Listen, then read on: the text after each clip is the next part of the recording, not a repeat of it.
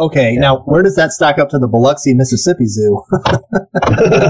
well, I- I just I just walk downtown, or I just sort walk outside the gate where I'm at, and it pretty much looks like a zoo. There's, I live next to Crackhead Park.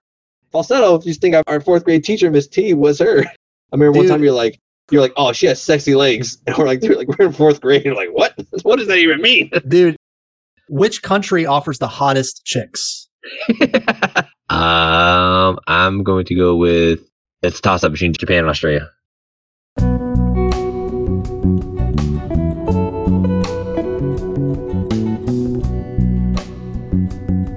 Hello, Podience, you passionate, priceless, precious pod of listening, interactive peeps.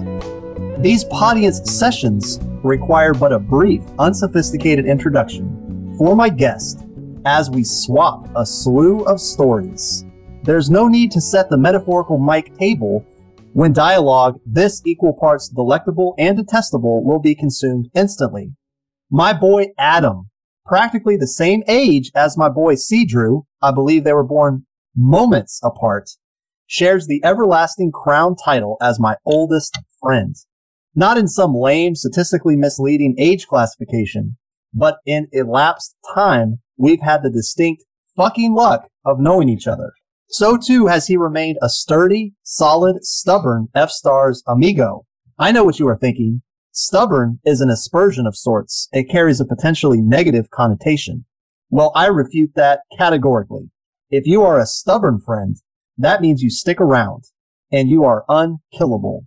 Like a vessel, you may veer out of sight of shore, but you never vanish. You remain in radio fucking contact and you shoot flares and tracer rounds across your bow to let your comrade falsetto know it is time to tie a ribbon round the old oak tree as we celebrate your intact return.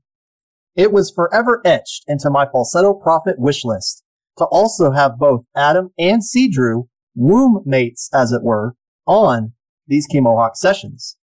Today we discuss how to maintain your composure when dealing with jarhead lame brains, how to deal with the double vision grief of deployment goggles, how Adam identified at a precocious young age just where he wanted to steer his internal velocity efforts and what he wanted to pursue for the rest of his F-Stars life. And as predicted, much discourse on ridiculous seafaring maritime terms. Unwind with me and Adam. The sea sickening, wartime tensions quickening, naval blockade thickening, waves crashing, thresher shark thrashing, artillery flashing abroad and at sea, daily F-Stars grinds. You will learn through our untried but true testimonials how much one guy can remember about the other. Welcome to chapter 52, white collar black belt, worrier or warrior. Chemohawk Podience sessions with my non-bio brother abroad, Adam. Podience, it is my distinct pleasure, indistinct displeasure to welcome with open fucking unarmed arms a seaman from different seamen, a hunk from different spunk, muscle bound master of arms, wrestling winner, who enjoys the ship cook's chow at dinner. Once country town mouse living in colossal ass house, my childhood bro that I didn't even know until I snuck into his childhood room and made a mess that required a broom. His kindness he'll show you. If in a bind, he'll tow you.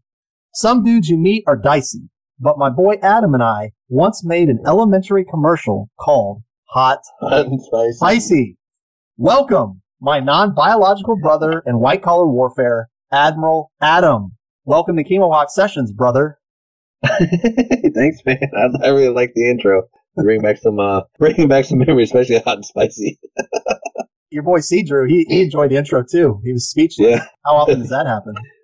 I usually have something to say every, uh, every time. How, how did you two grow up without murdering each other? That's what I want to know. Uh, there might have been attempted murder at t- a time or two between me, him, and the mechanic. It took, I think, it's a long while for me to realize, like, what woo mates, you know, twins. So, kind of took a while for us to realize what that was. But I don't know. It's kind of like you have someone, your brother, you know, your whole life, and just you you deal with it. You have fights, you have arguments, talk shit to each other, then you go have beers. Would you say that you're as close to your twin brother and your other brother as, as, as much as you would like to be? I mean, would you say you're pretty happy with your relationship? I mean, yeah, yeah. Overall, I just I've been home. I went away from home for 20 years. Uh, July of 23 will be 20 years that I left uh, home. So, and C. Drew and the mechanic stayed, and then they have their jobs. So I don't, I get, I don't get to see them as much as I would like to. My ultimate goal would be that you know after we're all retired and done, or well, not, we're all living back near where we grew up at. I have my kid and kiddos actually one on the way, and C. Drew has his kiddos, and, and I, wish, I kind of wish we were like physically closer, so it'd be a lot easier to go spend a weekend together, go take a vacation together. Right. Well, it's funny because sometimes all I can think about are the glamorous aspects of naval life. So, for example, you have been able to see countries that I couldn't even find on a map. A lot of things are paid for by the military and you get to travel with ease. I mean, do you get some sort of preferential treatment for travel purposes? Like, are you given like, um, first seat on a plane or do you, do you get any, any perks like that? Or is that something that's kind of hit or miss? Most airlines are, you know, military friendly. So if you ever go on an airline, you know, for boarding, they're always like, you know, they're always like, now boarding, you know, first class and whatnot, disability people. And then it's always like military, active military in uniform, which when I was first in the military, I thought I had to be in actual uniforms. I never did that. And then like, oh no, if you just active duty. So, and we get automatic TSA pre-check. So that's kind of nice. Oh yeah. Yeah. That's yeah. cool. But then I forget that you pay your dues when you're in the military. Like you basically feel like a sardine on those, uh, on those ships. You, have you spent a lot of time on subs? My job is for me specifically. My job is only on surface ships. So I've been on a sub, like took a tour of it, but as far as like getting underway and going underwater with it, nah, I'm I'm good. I, I like sunlight. So. Sure. And so when you're on one of those uh, big ass aircraft carriers, have there been times where the sea was so vicious that you even were like, "Oh shit, I don't know that this aircraft carrier is going to make it"? No, not not that.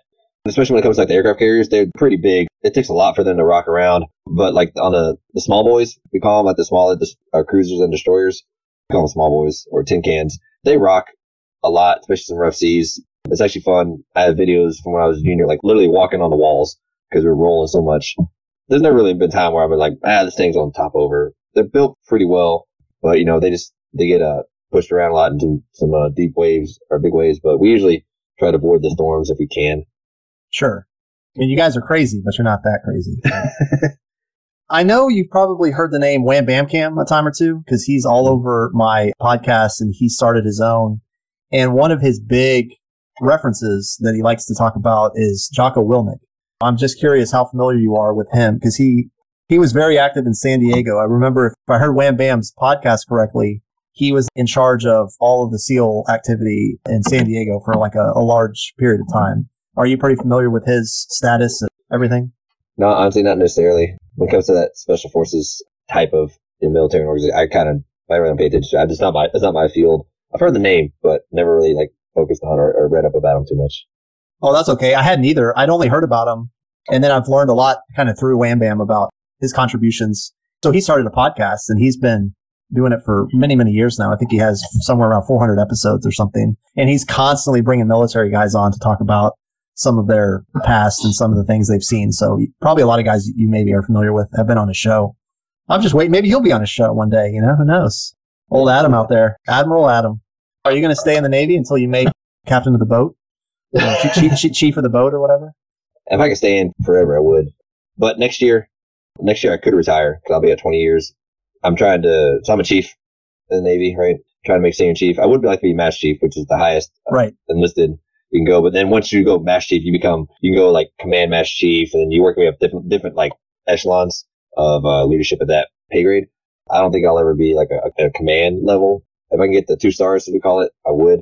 If I do, I, I do. If I don't, I don't.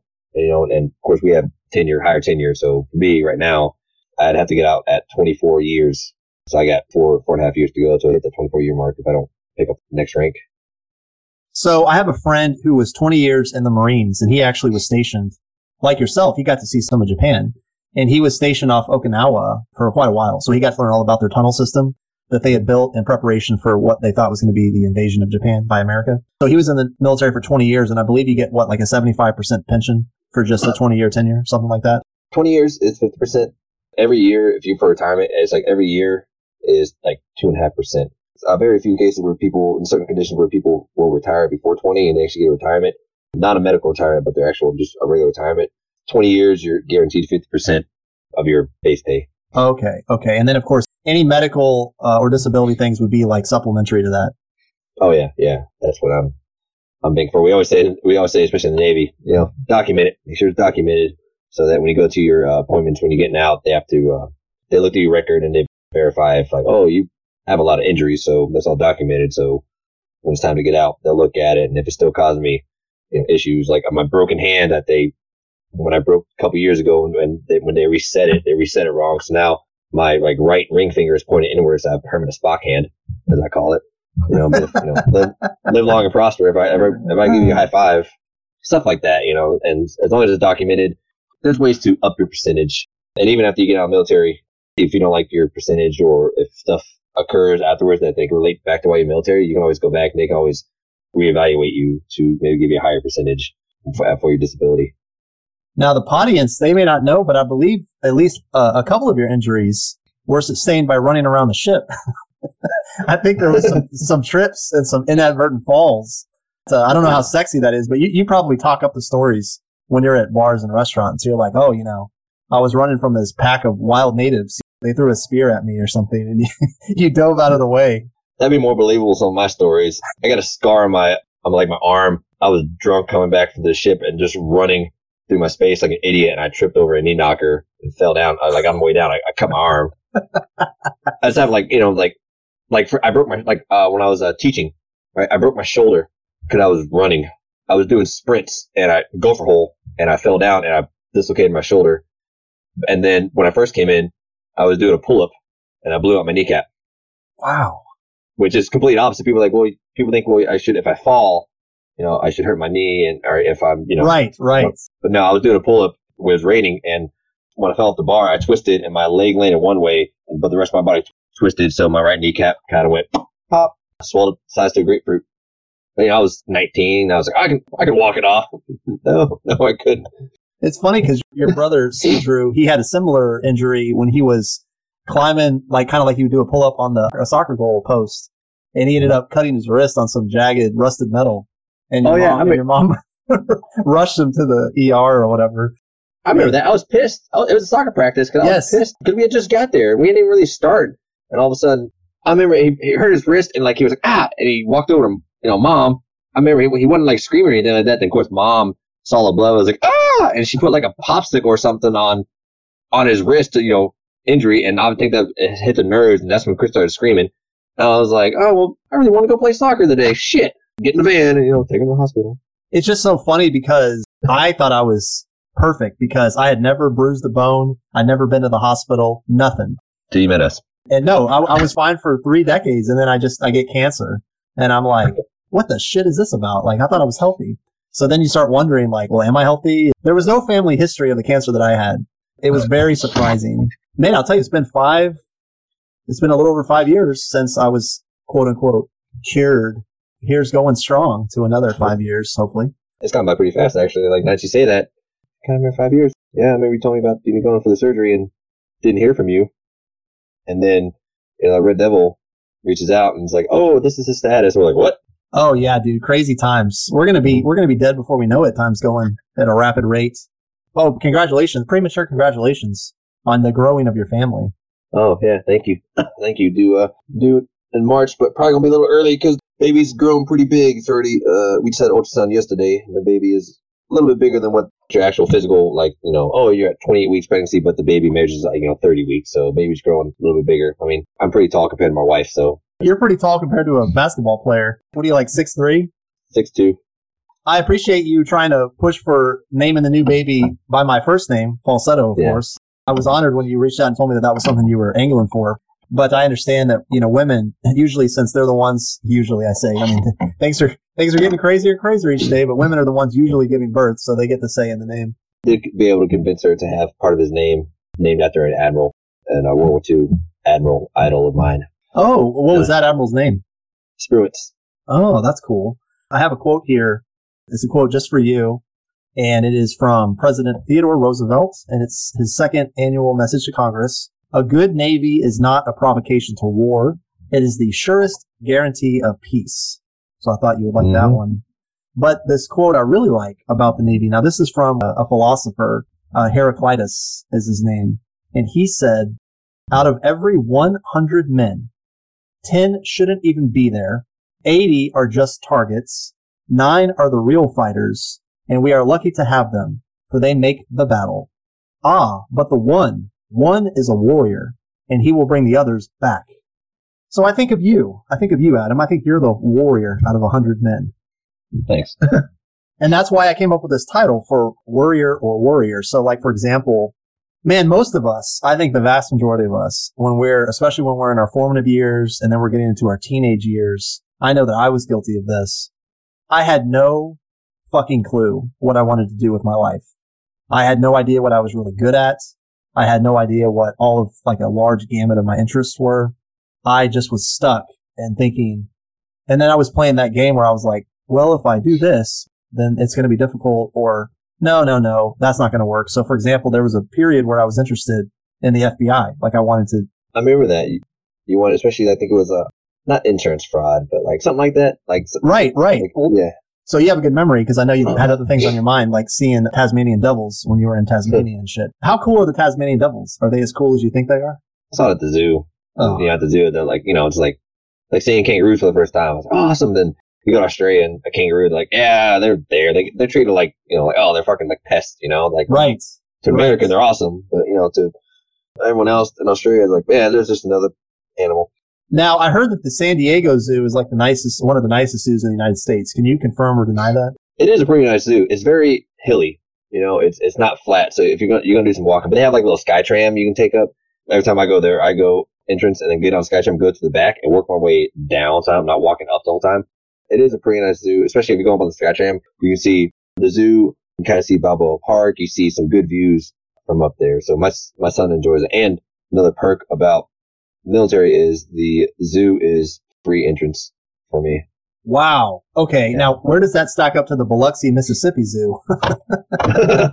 well, I just I just walk downtown, or I just sort of walk outside the gate where I'm at, and it pretty much looks like a zoo. There's I live next to Crackhead Park, I see, and there's Wild animals, i.e., disgusting humans running amok. yeah, I was interested in joining the FBI, but then what I started realizing was to have a firm chance, because they have a lot of applicants, you have to have at least, well, most likely it'd be best if you had like a PhD, like a doctorate, which of course I didn't have. I didn't even have a master's.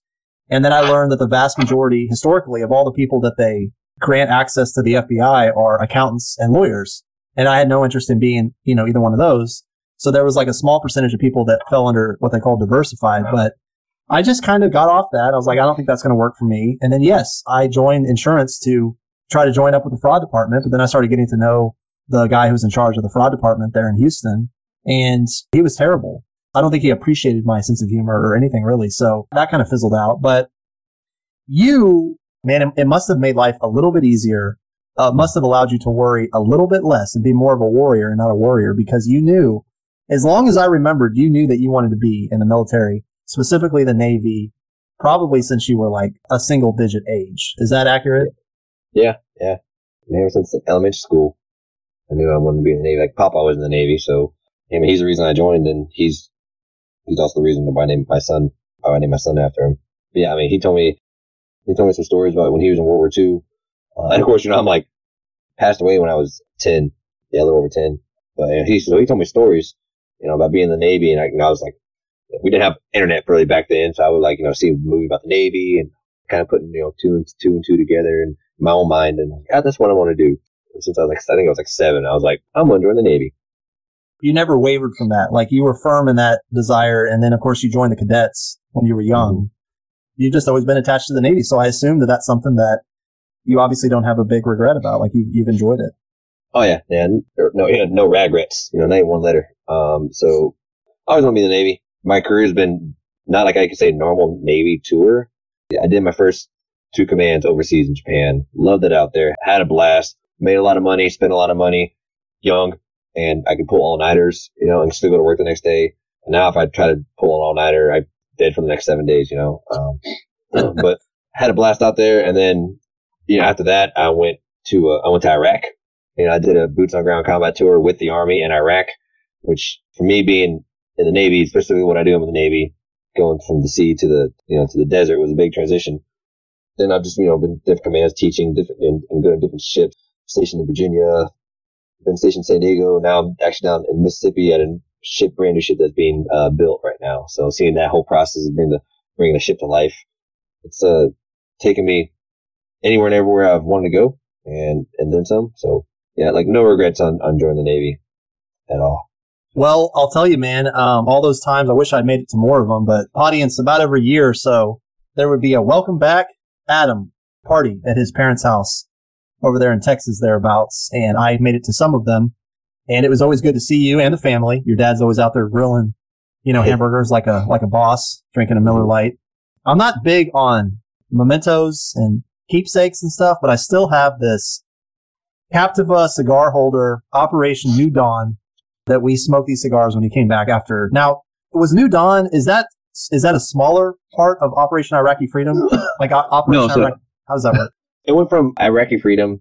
New Dawn was like the, the drawdown, right? When they said, "Hey, we're going to start pulling our troops out," it became a new operation. So New Dawn. Oh, okay. So it went from one operation to a new one, and that, that's what it was. I mean, but I remember I was still there in Iraq when that happened, and I was eating at the DFAC, the dining facility, or watching the TV, and it had tanks and troops coming from coming back into Kuwait over the border from Iraq, and they're sitting there, you know, being saluted by you know high brass, and they compared it to the Persian Gulf when the war was over. The same thing, they're coming across the border in Kuwait, and they're being saluted, you know, by brass, you know. So uh, they had a, it was pretty cool to see on TV like the how similar it was. And I'm sitting there looking at it with everyone else, and we're like, well, we're still here.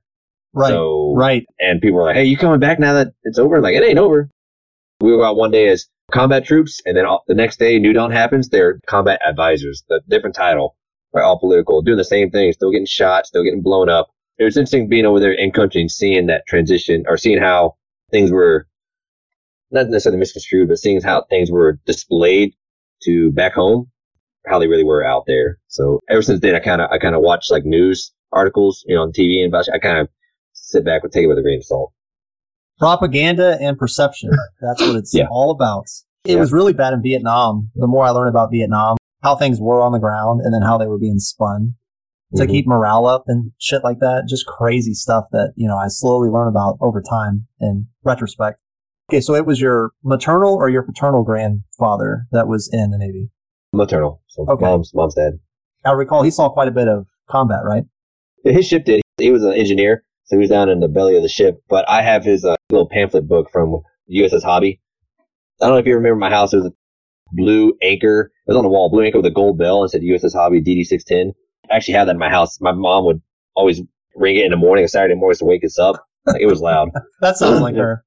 he got this from his reunion, but he also had like this declassified operation diary from his ship going about Battle of Leyte Gulf. And, and I was reading through it and I was like, oh, he was, his ship was in, in combat and escort operations, a lot, did a lot more than I, than I thought he had did. So he had seen some combat operations. Um, but he was an engineer, so he, always, he was always down in the plant making sure the engines were running. this is where things are all going to come together. I have all these thoughts in my head. Okay, first of all, when you were talking about Master Chief earlier, the person that comes to mind is Robert De Niro's character in Men of Honor. He was Master Chief Billy Sunday. That was his mm-hmm. rank. And then he talked about the Battle of Leyte Gulf, where he talked about how he has this corncob pipe that would have been from General MacArthur himself. And correct me if I'm wrong, but wasn't the Battle of Leyte Gulf one of the largest, if not the largest, naval battle between the Allies and Japan, right? It wasn't the largest, but it was, it was a large one. It was like the whole operation down there near the Philippines, I believe.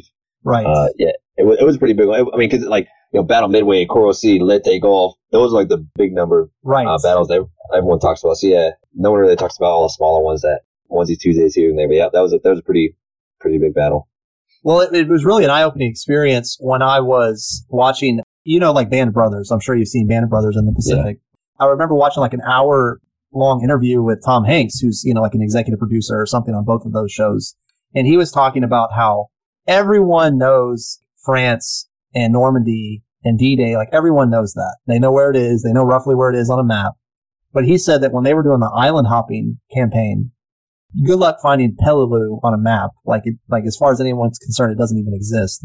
So that's part of the reason why they did the Pacific was to pay tribute to the soldiers that were very involved and for a long time, but more on places that were less noteworthy. I thought all that was interesting. Okay, now this is where my memory gets, so I have a very good memory, but sometimes I, I think I remember things that are just, that didn't fucking take place. but I remember I was walking home with you from school. So this would have been probably middle school because so Saving Private Ryan came out in 1998.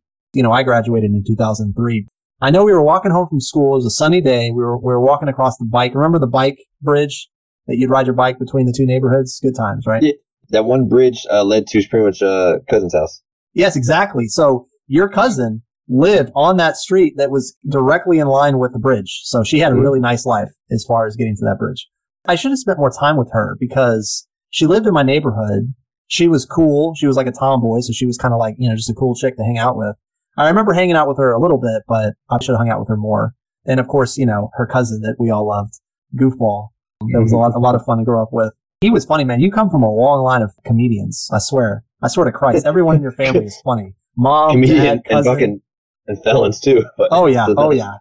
That's a whole other thing. But so so we're walking back from school, and I remember talking. We were of course talking about that scene in Saving Private Ryan where the sniper shoots through the German scope and beats him to it. Basically, I remember you saying this, and this is where I'm either completely fucking retarded or it happened. But I remember you saying that your grandparent, who you were you know very happy to follow in their footsteps as far as serving time in the military, I remember you saying that you told me a story about how your like grandfather had done the same thing.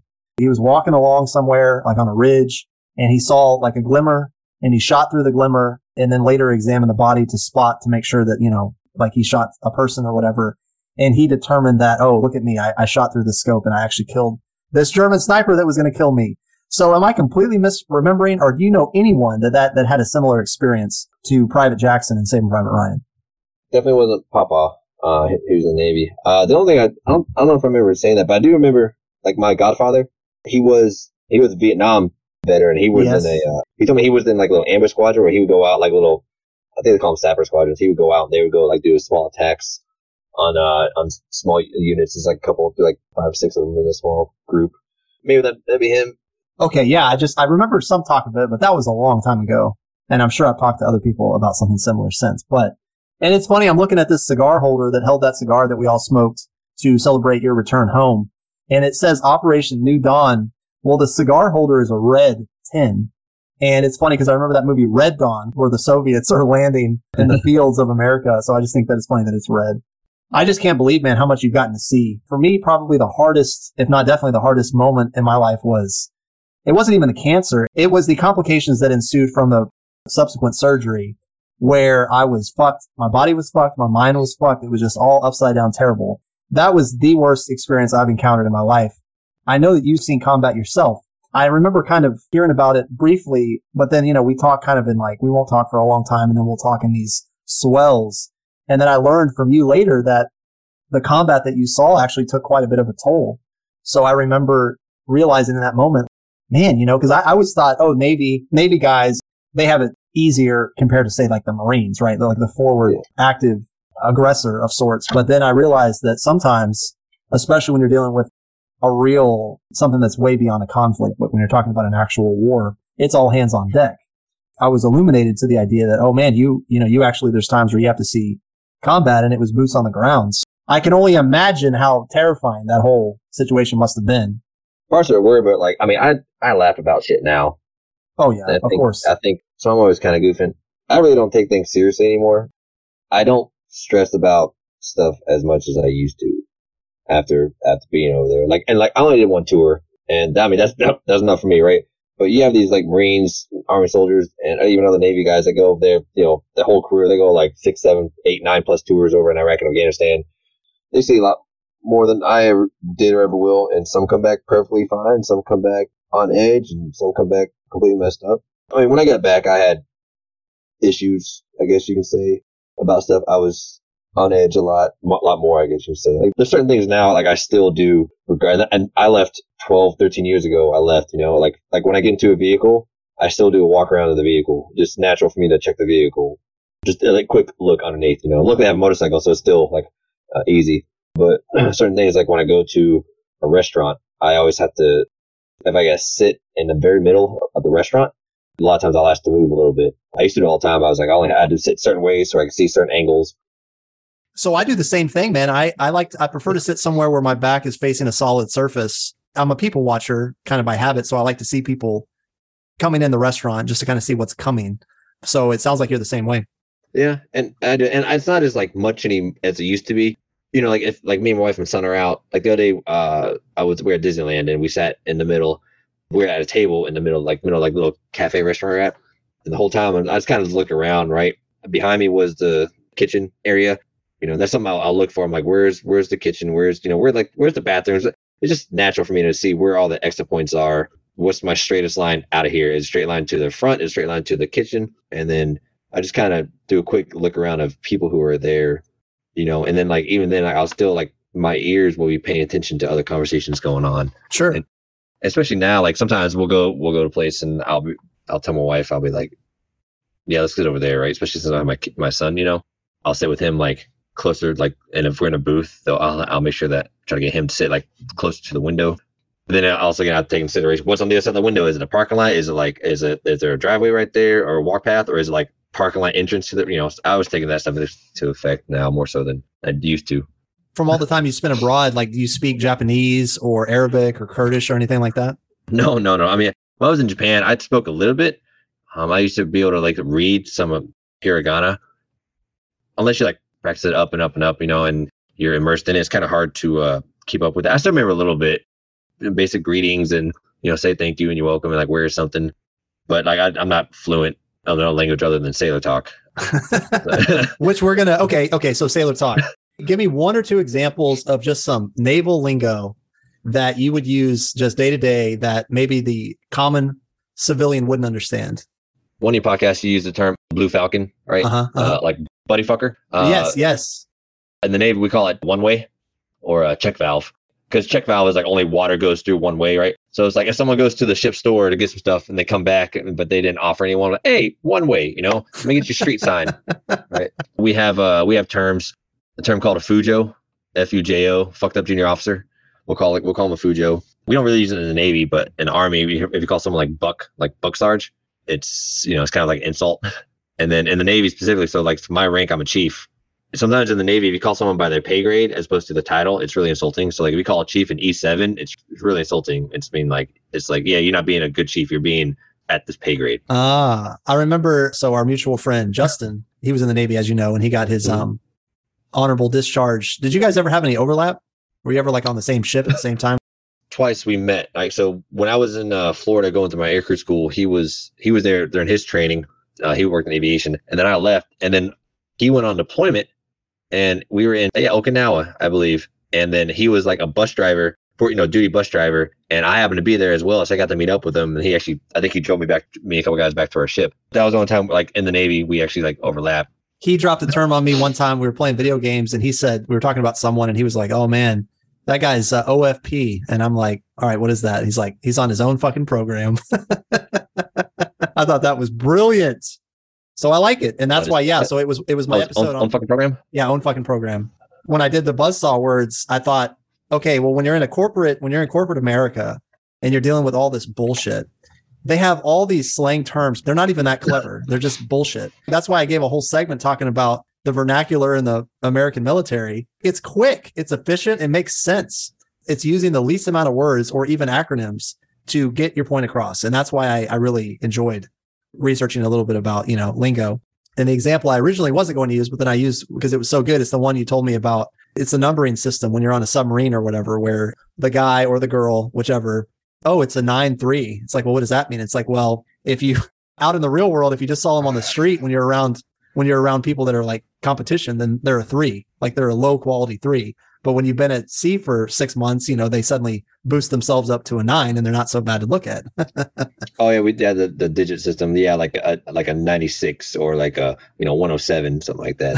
Um another term is deployment goggles. Yes. Um they call they call those and they call them boat boos, deployment goggles. And I see it all the time. Guys will look at girls and girls look at guys like, I don't want anything to do with that person. Then you know, couple months into deployment, like, hey, that person looking pretty good. And then you know, so we call it deployment goggles, kind of like, you know, beer goggles, everything kind of looks yes, a little better. Same, exactly. same concepts.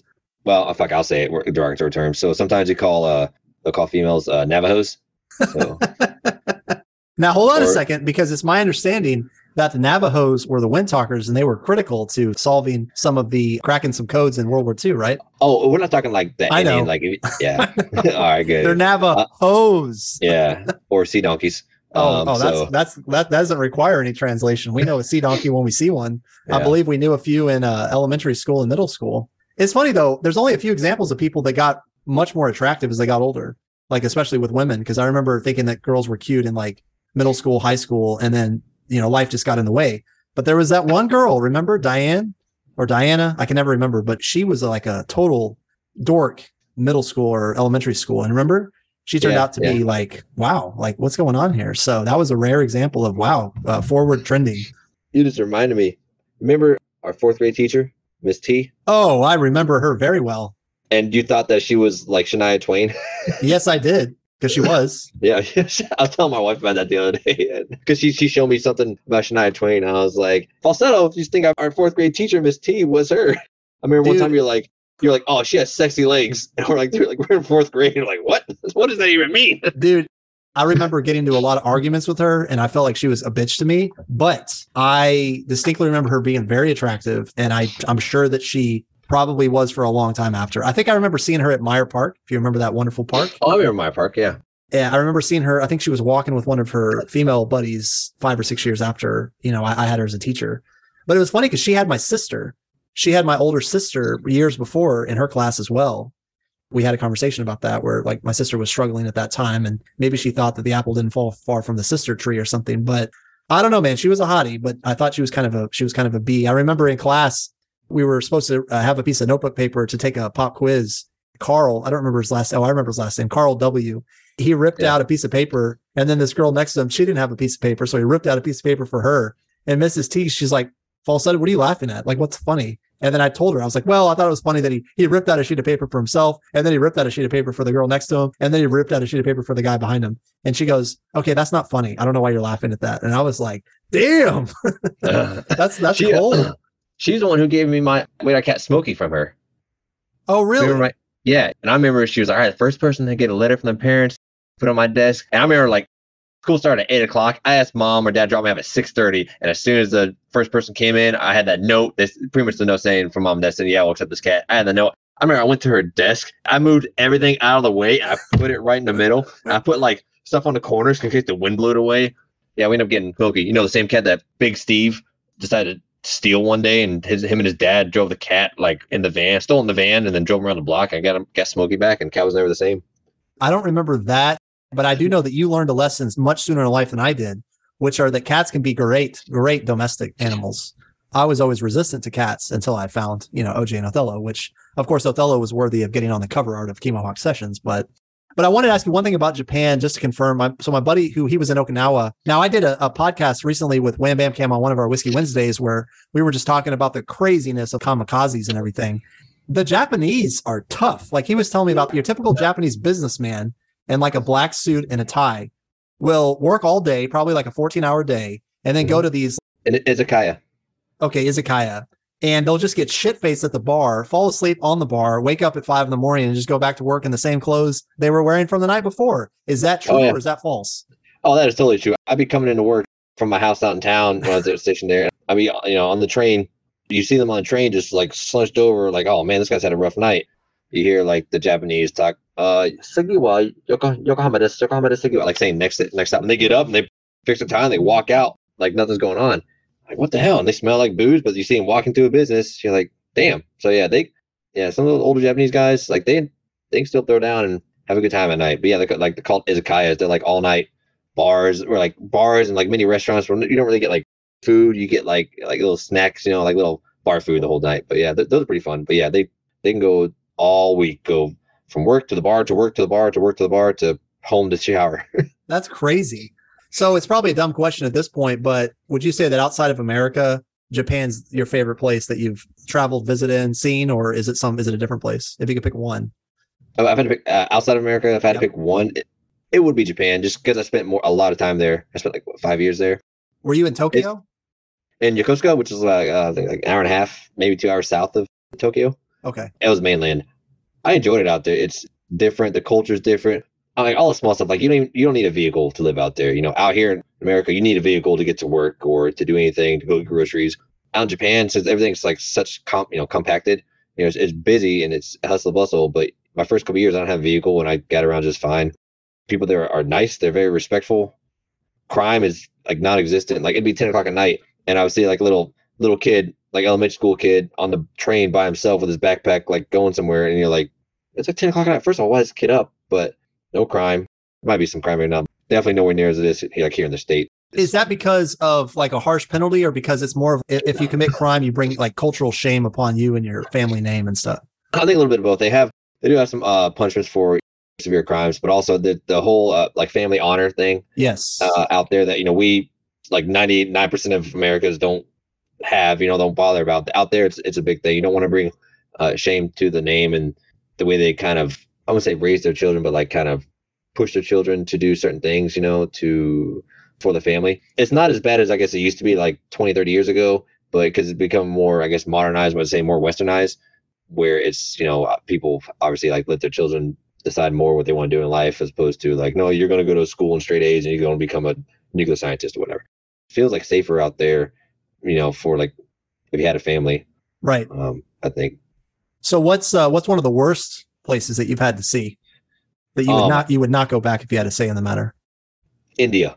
Ooh, like like I went to where the fuck would I I went to what was it? It was it was earlier this year I went on employment on another ship and went to it was just miserable. Like where was it? I can't remember the name of it, but it was like apparently like this big old party city that because of COVID had pretty much damn near shut down. So when we showed up, they're like, Oh, Americans, they're gonna want to party. I'm like, No, I just want to chill in my hotel room, have some drinks because it was hot, it was miserable. I just honestly just didn't have a have a good time there. Uh looking back, I was just like, yeah, I just didn't really I didn't care for it. It was just not what the hell is that place called? I can't remember what it's called. I'm trying to think of it, but the only place it- I can think of it used to be Calcutta, but then it's called it's called like Kolkata or something. They changed the name of it, but that's the only place Yeah. I know. this was on like the the west coast of India. It was it was on our way when we were going to the Persian Gulf. I would not want to go back there again. No more India. I, I can check that off my bucket list. I've been to this country. So you're the person to ask, okay, how grateful should we feel in America compared to how people in other countries live?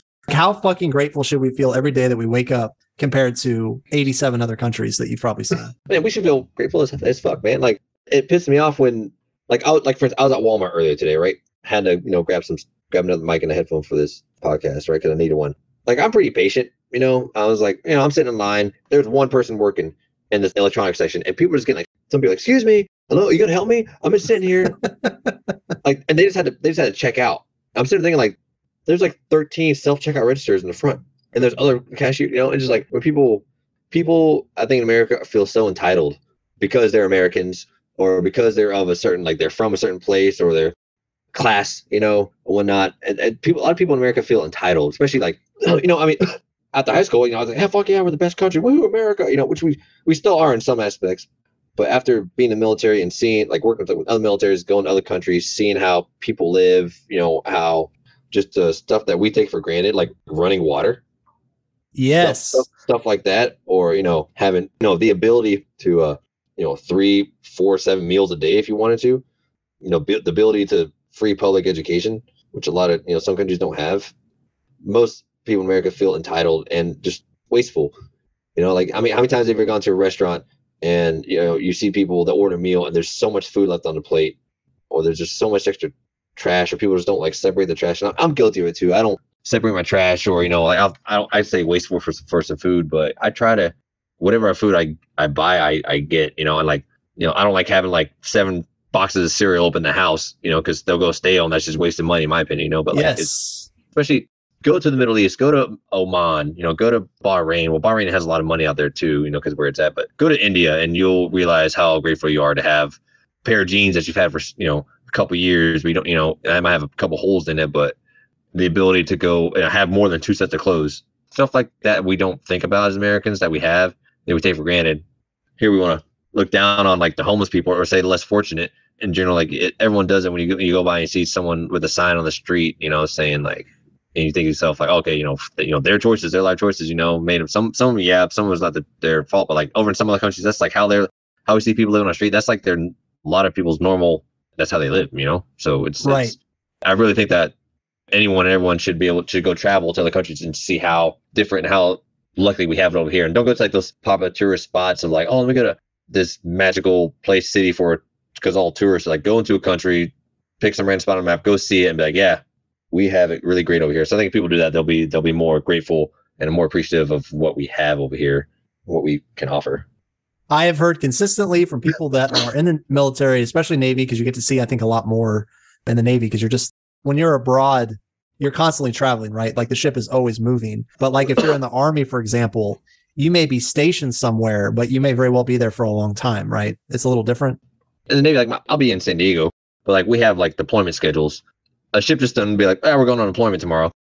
Right. You know, it's like unless something happens. There's like you have workups, you have training cycles, you have certifications. You know, every type of ship has different type of warfare certifications. You have to, and like my last command was here. I would go help certify ships to get in, my warfare area so they can get their deployment certification. And even after you get your certification, you still have to do training exercises. And most of your naval career is training and preparing for, in the hopes that you don't actually have to do your job, which is kind of like a lot of people like, why do I do it? It's like, well, you rather have someone who's like go to shooting range. Like, why do, why do you go to shooting range? You go so you can hone in your skills in case you ever have to use it. So a lot of military is a lot of military is doing training. It's fun. I like being on the way. I like being out to sea. I like, like doing my job, especially now being older and like the leadership aspect. I like leading my sailors and like teaching them and showing them how the right way to do stuff and kind of like molding them. It's not just oh we go to San Diego and we're there for five years and we don't go anywhere. Your ship will go out for exercises or from qualifications or deployments. So So do you find yourself worrying a lot at work or do you feel that because like it's my understanding that in the military there's a lot of redundancies. Do you feel that you're worrying a lot or just you're only really worrying when like maybe there's some uncertainty because there's like a new development or something? When it comes to like I guess worrying, the only thing I guess the things I worry about per se is not like okay going on deployment because I know like that's gonna happen. The ship's gonna go out to sea. We're gonna go on deployment. We're gonna have to do stuff. For me, my my worry is outside of you know personal stuff, but you know when it comes to like you know being in the Navy, my, my worry, me not being able to lead my guys, my sailors, uh, to do the right job, and then worrying that if the shit hits the fan that they're not able to. Like now nowadays, like in my position, my how long I've been in, I don't really worry about myself. You know, I worry about my sailors, making sure that they're taken care of, that they're getting what they need, that their career is. You know, we have like we call career development boards, and there's certain timelines we have to do them by. It's like sitting down and make sure that my sailors are getting what they need to get done to to enhance their career. Or some people just want to come in, do their four years, and get out, and that's perfectly fine as long as you have a plan. At the end of the day, my ultimate worry is to make sure I'm not failing my sailors, have what they need to to progress. How many direct reports do you have? What do you mean? Like how many people report to you directly? with me in my division, I have 16 juniors. I have 16 listed and, and one officer in my division on my ship. So I have 15 that report to me, and then I report to my uh, report to my divo. So I just heard audience from Mr. Adam's mouth, Admiral Adam over here, that if you're going to be a good leader, especially when you know the stakes are high, you have to be in some ways more concerned about the progress, developments that your people that are reporting to you have what they need, maybe even more so than your own self at times. Is that fair that a, a leader should be more concerned about the people they're leading than themselves?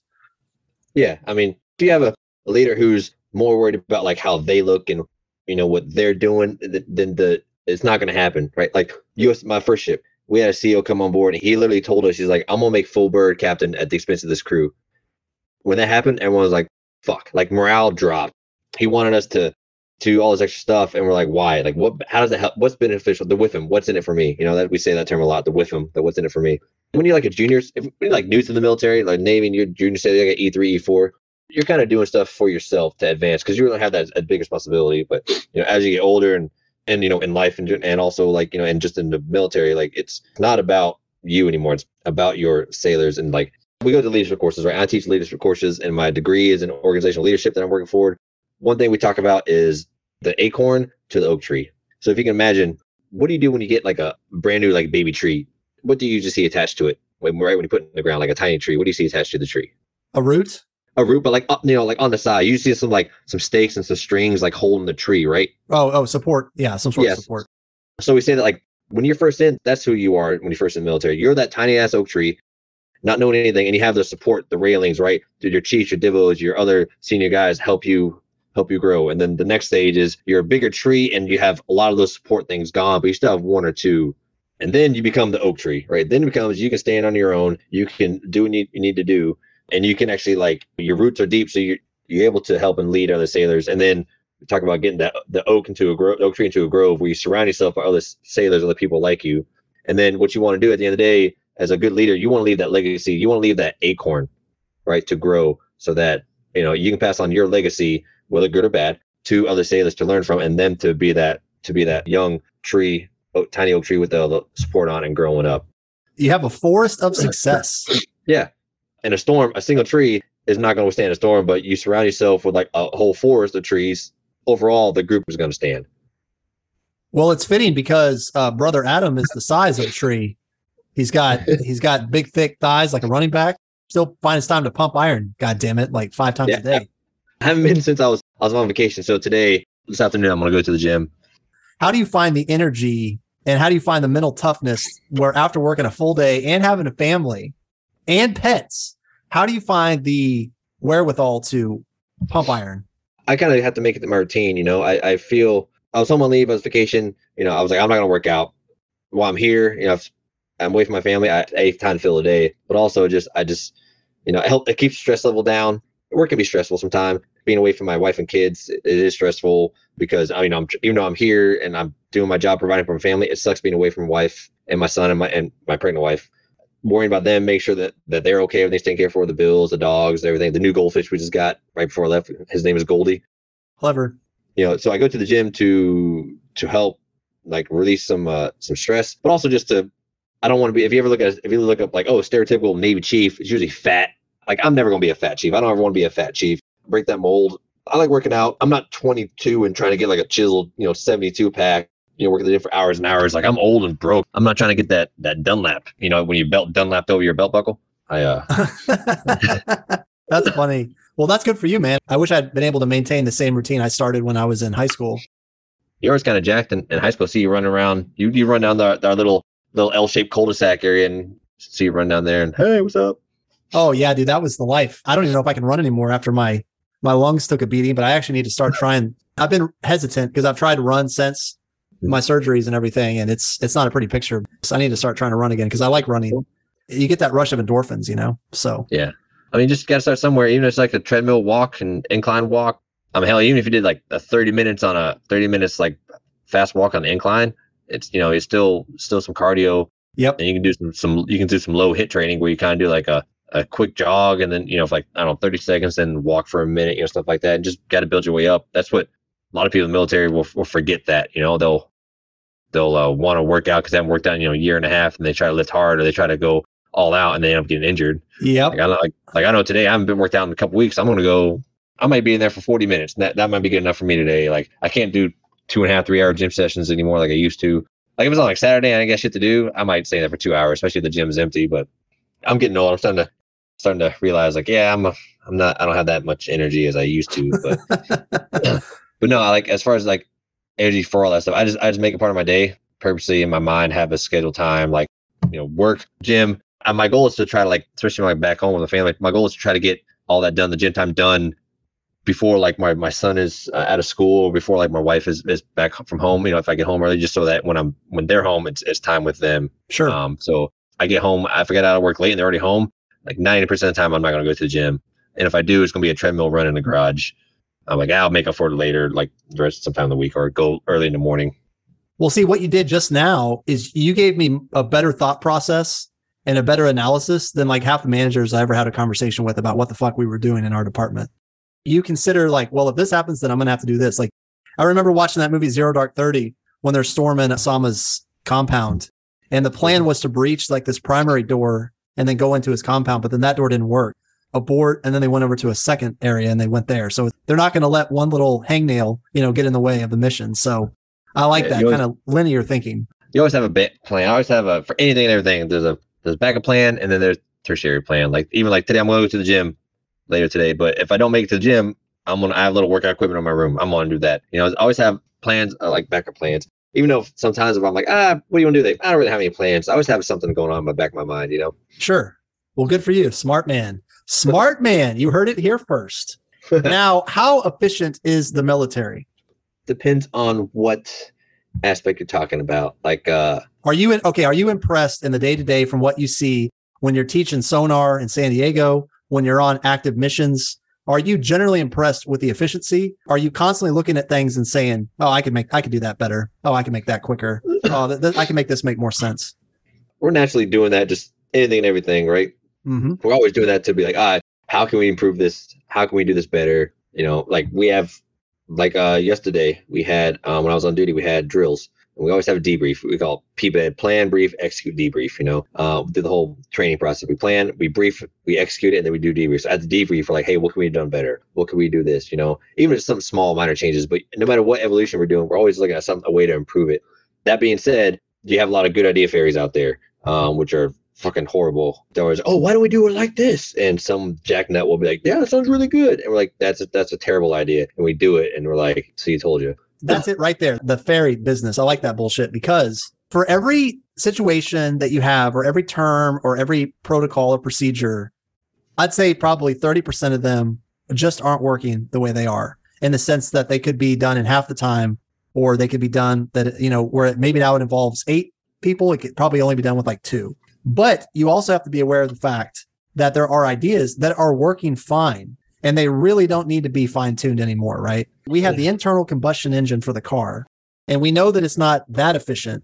You find a better way. I mean, short of, you know, doing the electric car, which of course is very expensive and everything, but the internal combustion engine still works.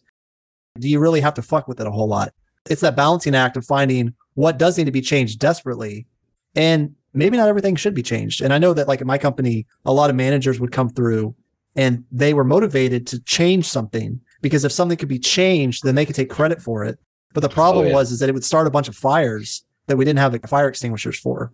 That was a problem. But like, okay, do you feel like your time, your time specifically, like, do you feel like your time is well utilized by the military? Do you feel like they're getting their money's worth out of what they're having you do to, you know, Shit, some sometimes, sometimes, yeah, they get they definitely get their money's worth out of, out of me, especially the past year.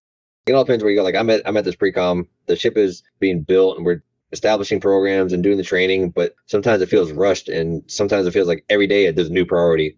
You know, it's like, oh, today this is the priority, this, this, and this, and tomorrow they're like, oh, now this is the priority. Like, what about these other things? Like, oh, later on. oh, wow. and then- And then you come back the next day and like, what's the status of this shit? And you're like, they won priorities, so we don't have to worry about it. So I mean, that's just where I'm at right now. Sometimes, but then at the same time, like when I was on shore duty, my last shore duty, sometimes I would go to work at like 7:30 and I'd be off at nine o'clock. You know, because there's not much to do. So it, it- you have to give and take. It comes to cycles. You know, overall, I think efficiency in the military comes and goes. There's a lot of admin shit that we have to take care of. And documentation that's not the most efficient, and like how you have to get it routed instead of just going straight up to the man, top man to sign, it has to get routed, and everyone has to look at. it. Well, that sounds really familiar, man, because I remember in my former company realizing that with like authority levels, your manager would have limited authority.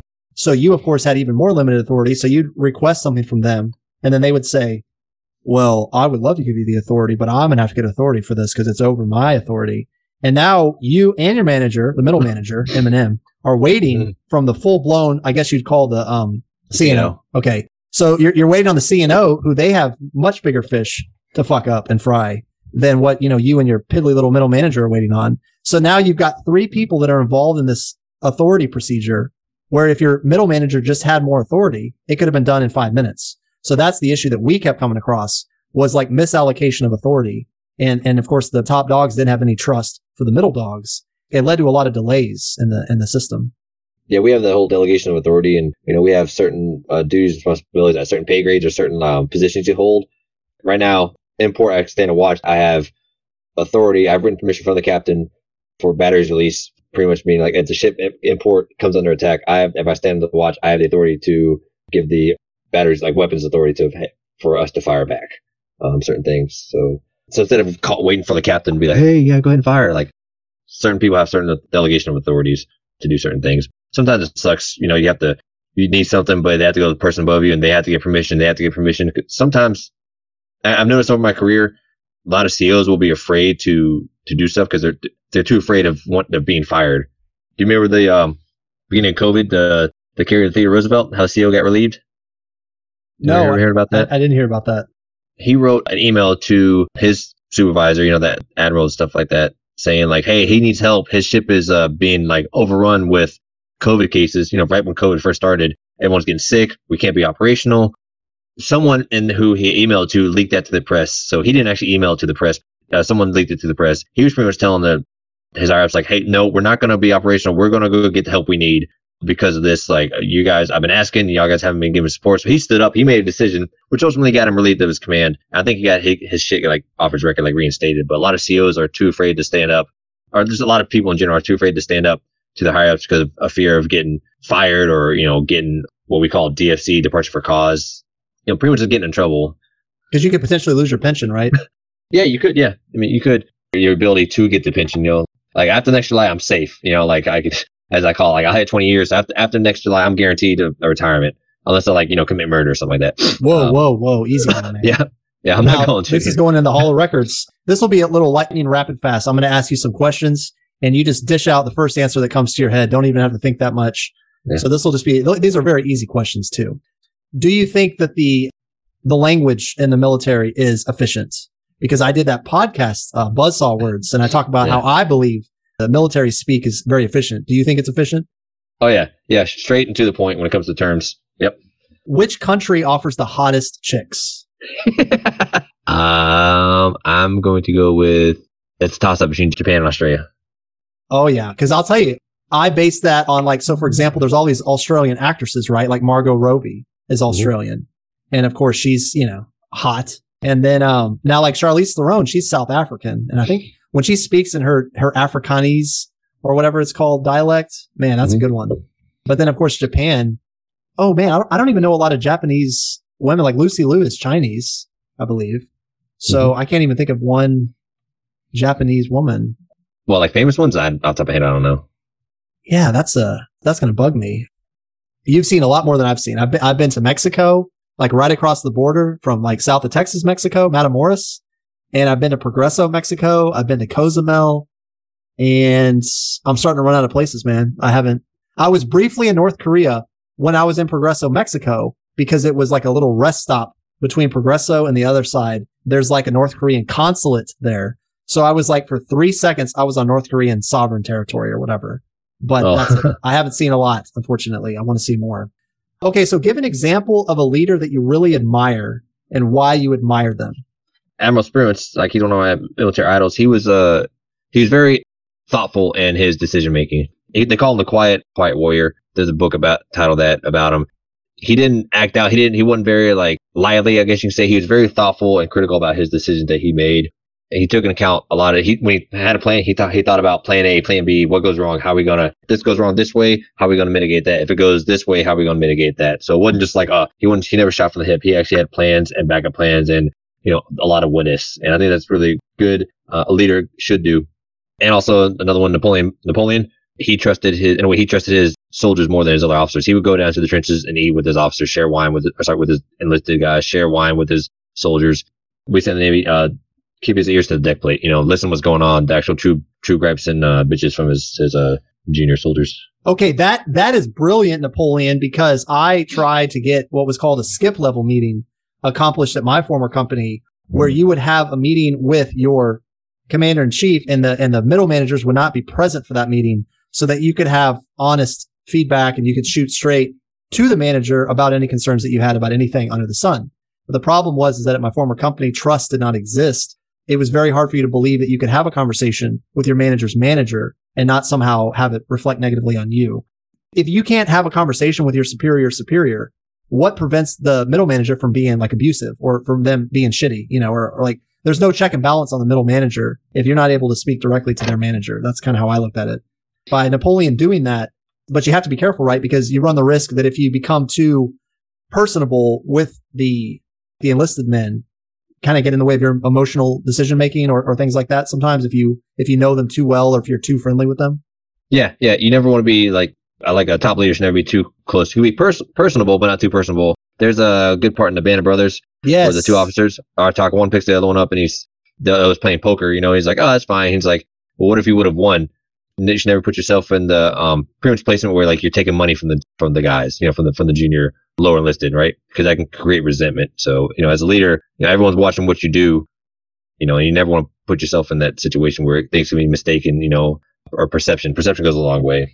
That is brilliant. So you're the you're the second brother to drop a Band of Brothers uh, reference on me and just like totally knock me on my butt because your brother C. Drew he dropped a quote towards the end of our session about he talked about how Dike was a terrible leader not because he made bad decisions but because he made no decisions.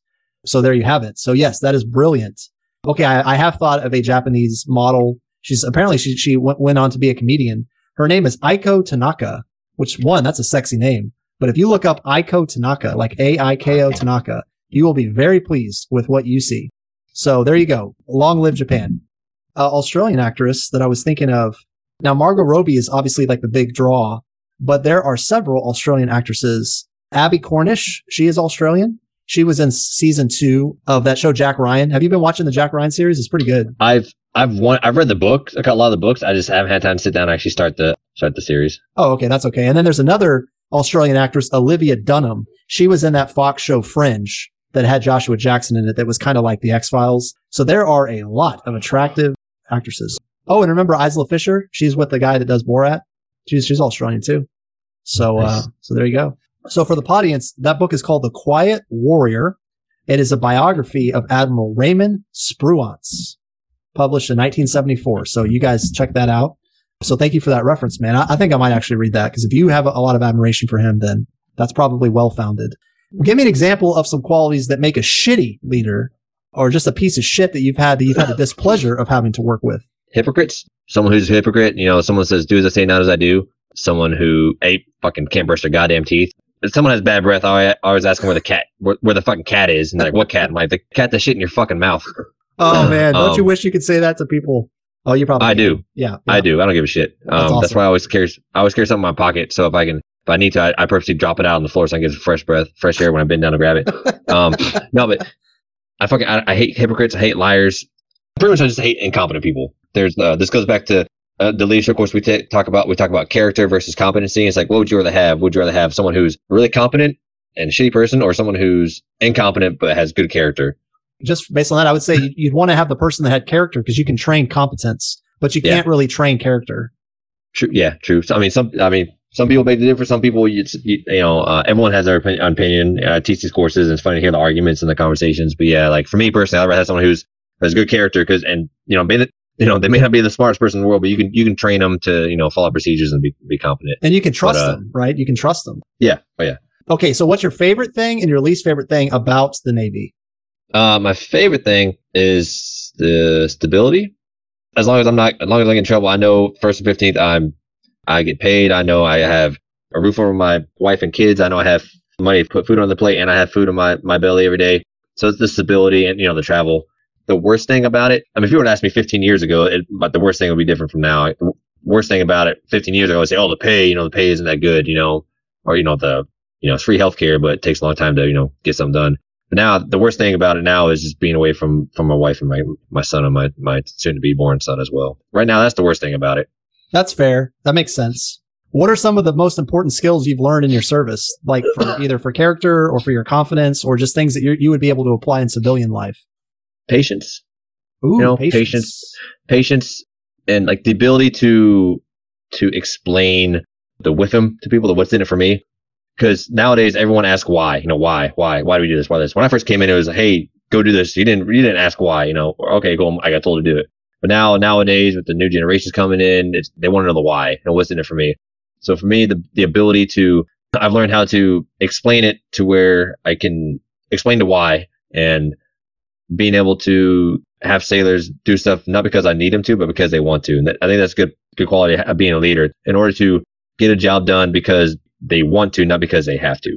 You know, there's, there's a difference. You can definitely see that difference in quality of product. That's interesting because so I'm thinking about how to be a good soldier, you follow fucking orders. That's my mm-hmm. definition of a good soldier. Even if the order is good or not, you still have to follow it. But I'm wondering about that. So we've seen in the white collar world with this cross generational shit, because every 15, 20 years, you have a whole nother generation you got to contend with. And so in the military, you probably have a mixed bag where you got those old salty sea dogs and then you got these new up and coming fucking weirdos, right? That's what I call them because mm-hmm. I don't, I don't trust these new generations, but you're now in a spot where you're having to keep them happy And now, like you were saying with the new generation, it's all about the questioning and like, well, what, what's, what's the purpose of doing this? So you found that if you tell them just enough, not, you don't want to tell them too much, like you don't want to give away the whole operation, but like if you tell these up and comers just enough where they understand what their role is in the organization, you think that it makes them more, it, it, it increases morale. Yeah. Even if it's like taking out the trash, doing the, sh- we call it the shit work, right? But you got to explain to them, all right, hey man, like I know it sucks. I've done there. I've taken out the trash before, but we take out the trash, which is, you know, keeps the spaces clean, right? And you walk into a space and it looks shitty. You don't have a shitty attitude. You walk into a space and it looks clean. It's well taken care of. People see that, that they see, oh, whose name is attached to the space? Oh, it's your name. You take Sailor X, you know, you take this, you take the shit seriously. You have a good space and you have that image already being like on top of your shit already. Other people besides, you know, my division can come and see that.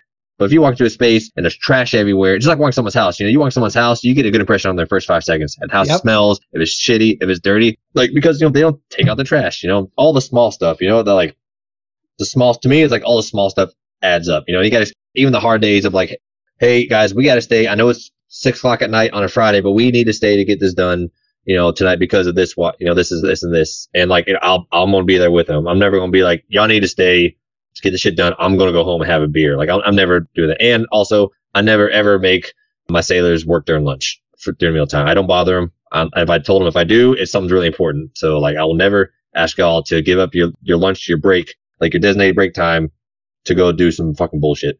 You're an honest and reasonable man. It's funny because I was I was gonna ask, do do people keep clean workstations or are they fucking disgusting? but it sounds like you kind of touched on that. some people are fucking nasty in the military. Like just in general, like you, some people literally join the military and they're used to showering maybe once or twice a week. So hygiene is sometimes a, a culture shock for people. As far as like your workstations, I know like my say that somebody says like keep a clean workspace. You know, if you you know, we always say if you got time to lean, you got time to clean. Meaning if you just if you just you know, I always tell sailors, don't ever ask me, hey, you got anything for me to do? Because I'm always like, last time I checked, water and steel don't mix, and that creates a lot of rust. So go paint. So we say once over dust, twice over rust. Oh man, your rhymes are killing me. I, I'm always coming up with fucked up rhymes like if you have time to sleep, you have time to creep on them sleeping. Or like, well, remember in 40 year old virgin, she's like, she's praying for a spraying or, or hurting for a Yeah. squirt. And like, I, I come up with all this crazy shit like, oh, we're gonna, we're gonna slay and fillet them or whatever. It's funny because I had a buddy, he, he was in the, uh, he was army intelligence and he said that now this isn't always going to be like case by case true, but he said that, you know, the military force that's going to be more victorious it's not necessarily the force that has the better weaponry. It's the force that keeps the cleanest camp. Because if you have a camp and it's getting to be where it's disease ridden, you're going to have all these ill, sick, dying soldiers. And that's no kind of way to fight. So he always said, if you can have a cleaner camp, you're going to be more successful, even if you don't necessarily have the better weaponry. So I thought there was something to what he said. Now, how do you not lose your mind being around all those sausages with dude humor all the time? Well, so the Navy's changed in like the 20 years that I've been in. Off center jokes, off tune jokes. You don't really don't hear 'em as much anymore just because of the past, the, the culture of the Navy, especially in the, the culture of the military, changing.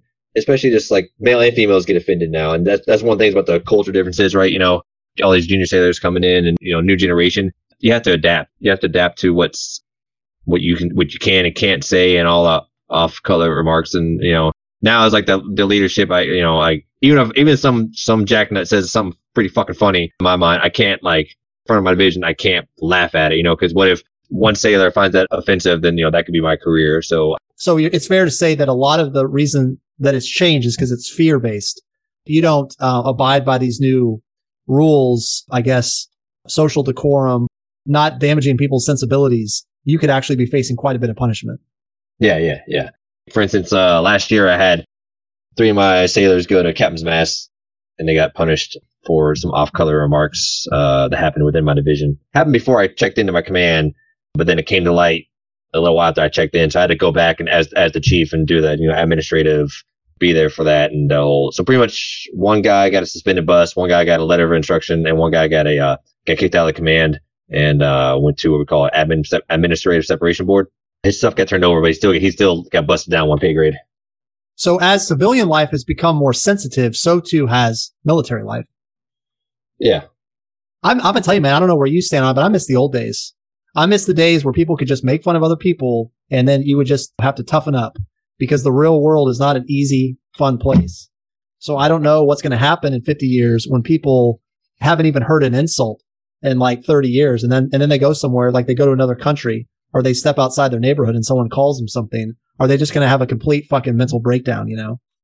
It's gonna be weird. I always, I always kind of fear be going to the civilian sector because some of the shit I say in the military probably wouldn't last out there. So that's why I'll probably end up getting a job that's like with like a lot of prior like Navy or Sure. military people. Look at you thinking ahead. Have you made a shit ton of lifelong friends in the military? Oh yeah, yeah. I've made some good friends. Best man at my wedding was uh, my buddy Brandon. We actually Iraq unit together. But turns out he was in Sea Cadets with me. I was his. I was when he went to his little boot camp. I was our, I was company commander. Oh, wow. So actually, one of my best friends, Josh, uh, he passed away two years ago. But you know, we were like met him in Japan, second boat. A shit ton of friends that I you know talked to. You know, maybe not all the time, but you know, we still run into each other. Like as people in this command, I've I've I worked with from before. Not my neighbor, like and same neighbor. I moved in, and like next courtyard over is this. He's a retired senior chief, but he was on my first ship as a first class way back when. So you know, it's I, there's a lot of people I still keep in touch with, and that I've I've met from being almost 20 years in the Navy. Well, that's good, man. That's that's just another perk. I guess that's just another perk. You're going to make, uh, you're going to continue to make friends, and those friends are going to live all over. So you're going to have a lot of sofas to crash on, should you ever need it. But you're always welcome here, man. I know we don't see each other very much, but um, I feel like I haven't seen you for more than about four hours at a time in like many, many years. Yeah, so, yeah. so hopefully, it's been a while. hopefully 2023 will be the year that I uh I come bug you. Um, yeah. so Chemohawk Sessions. Now I started this thing and the whole purpose of it was to try to give people perspective, make people laugh fucking hard and to remind people of things that they're going to encounter at their white collar. Now I would almost consider a lot of the bureaucracy that you see is probably is, is white collar in nature. So have you gotten anything specific out of Chemohawk Sessions? Like anything that you've, that's given you perspective or anything that has educated you or just made you laugh hysterically where you had to like turn it off so you could finish laughing before you could continue listening? I'm just curious what, if any, impact it's had on your life. the buzzsaw words. I like that. One of the first ones. That was like one of my favorite ones. You know, I'm sitting there thinking like, yeah, like I, some of the terms I remember hearing before, and like trying to trying to think of how we say those in the Navy, and like I was just like, and I remember after that one session, I was like, just listening to people like the next week and hearing them say certain things. I was like, in my mind, I'm like, what's that word? But a lot of people, a lot of people don't know like, what does that mean? I'm like, ah, don't worry about it. You know, I listened to one for with me and C Drew and. When y'all talk about how y'all came in my room, trashed it, and shit like that, I was like, "Oh yes." I was like, "I forgot about that, you sons of bitches."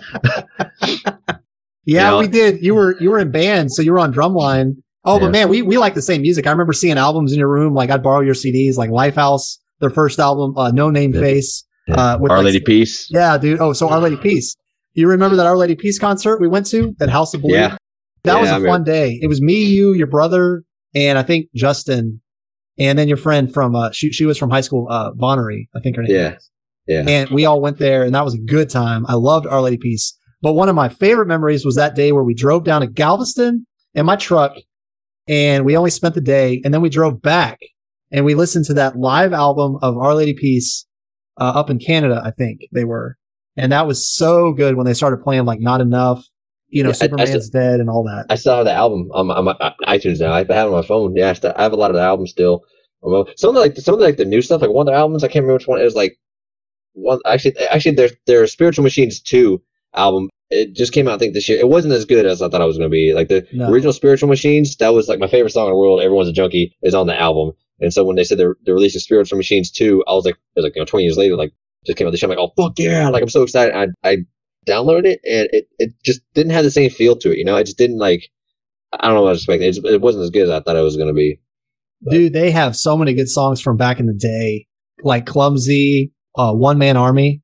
Yeah, Nav- Naveed. Yes. Um, you know, I like everyone's on spiritual machines. Like everyone's a junkie. Right behind you, they have uh um this uh stealing babies. It's a pretty good song. They have uh Annie. yes. They have oh, yeah. They have some. I like somewhere out there. Oh yeah, yeah, yeah. That's classic. But yeah, so I, we had a lot of similar interests in music. We both love Fuel. Remember when Fuel came out in the nineties? That was my AOL screen name. Like Fuel Yes. I for some odd reason I remember that, and I remember that you were a volunteer fireman for about two years or something. in Yeah, Magnolia. junior. Yeah, junior and senior in high school. Yeah. But yeah, man. So I'm, I'm glad. I'm glad you like Chemohawk Sessions. You're welcome to listen to all of it. Any feedback that you ever come across, like if you come across anything that you like or that you think could use a little improvement, just let me know. And tell your buddies, tell all your military pals oh. about it. I mean, I'm sure they have a lot of things they like to listen to, and they probably like to mm. play military games. But spread it all around the world, in Japan and Australia, where all the hot ladies lie. I All would right. even say, and I, maybe you would know, but like I would think that the Philippines would just be like riddled with like hot women. But Well, I've never been to the Philippines. I sailed through them when I was on deployment. My wife's Filipino and she's pretty fucking hot. So I think, you know, if there are hot women Filipino, you know, I think, and I was in the Philippines and I got the, I got the number one because then my wife is pretty hot. I got her, so I'm good. Lucky man. Lucky man. Okay. So since this title is Warrior or Warrior, I have dug up a song by Lloyd Banks, who used to be affiliated with 50 Cent back in the day. And it's a song called Warrior.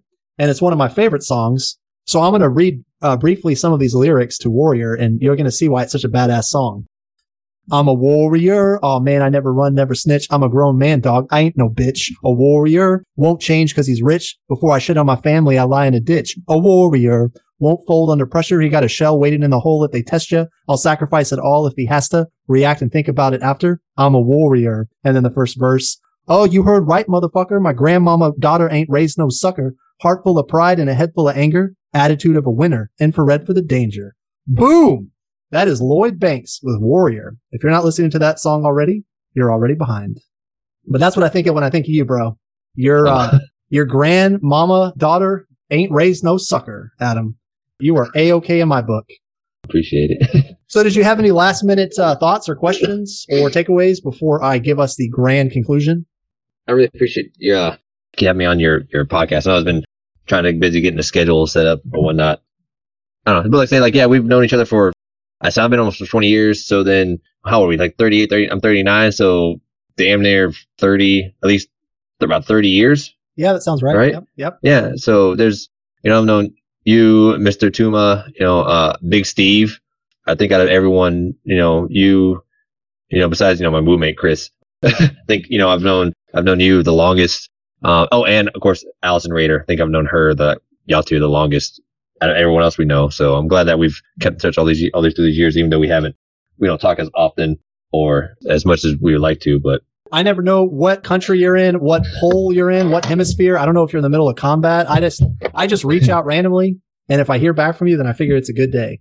Yeah, no, I uh, I won't be uh out to sea for a while till till next year sometime. So which would be nice. But yeah, man, fucking hopefully uh, we can meet up again in person sometime next year and actually kick it for more than four hours.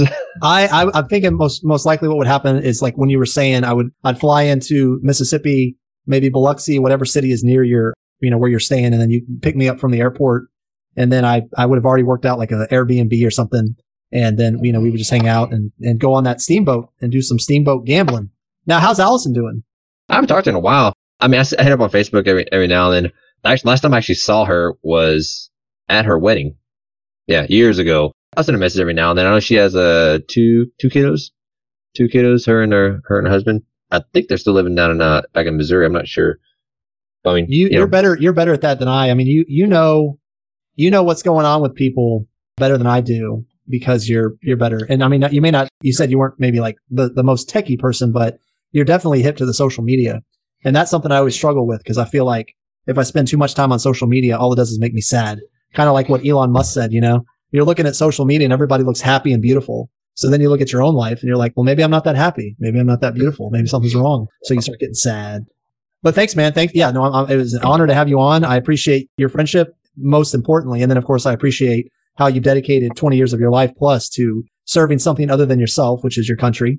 So I'm very appreciative of that. And I'll tell you, my bro Wham Bam, you know, he's very pro military and I, I love military things myself it's not something that I say lightly. Like, I mean, everyone says things like, "Oh, you know, we appreciate your service," but I, for me, I'm just like, I actually know you. You're one of my oldest best friends, and you happen to have devoted more of your life than not to the military owning your ass, literally owning your ass. So I'm appreciative of that, and I'm sorry that you had to deal with some crazy shit in Operation Iraqi Freedom. But hey, I'm glad you made it back. You're doing good. So we, I, I think we both had a near death experience and we're stronger because of it. So, yeah. Well, thank you, Adam. Thank you, audience. Thank you, Adam, for your government service, but more specific to me, your long lasting audience session podcasting, pirate ship masting, enemy blasting, optimistic forecasting friendship. Thank you, man. Audience. Thank you, man.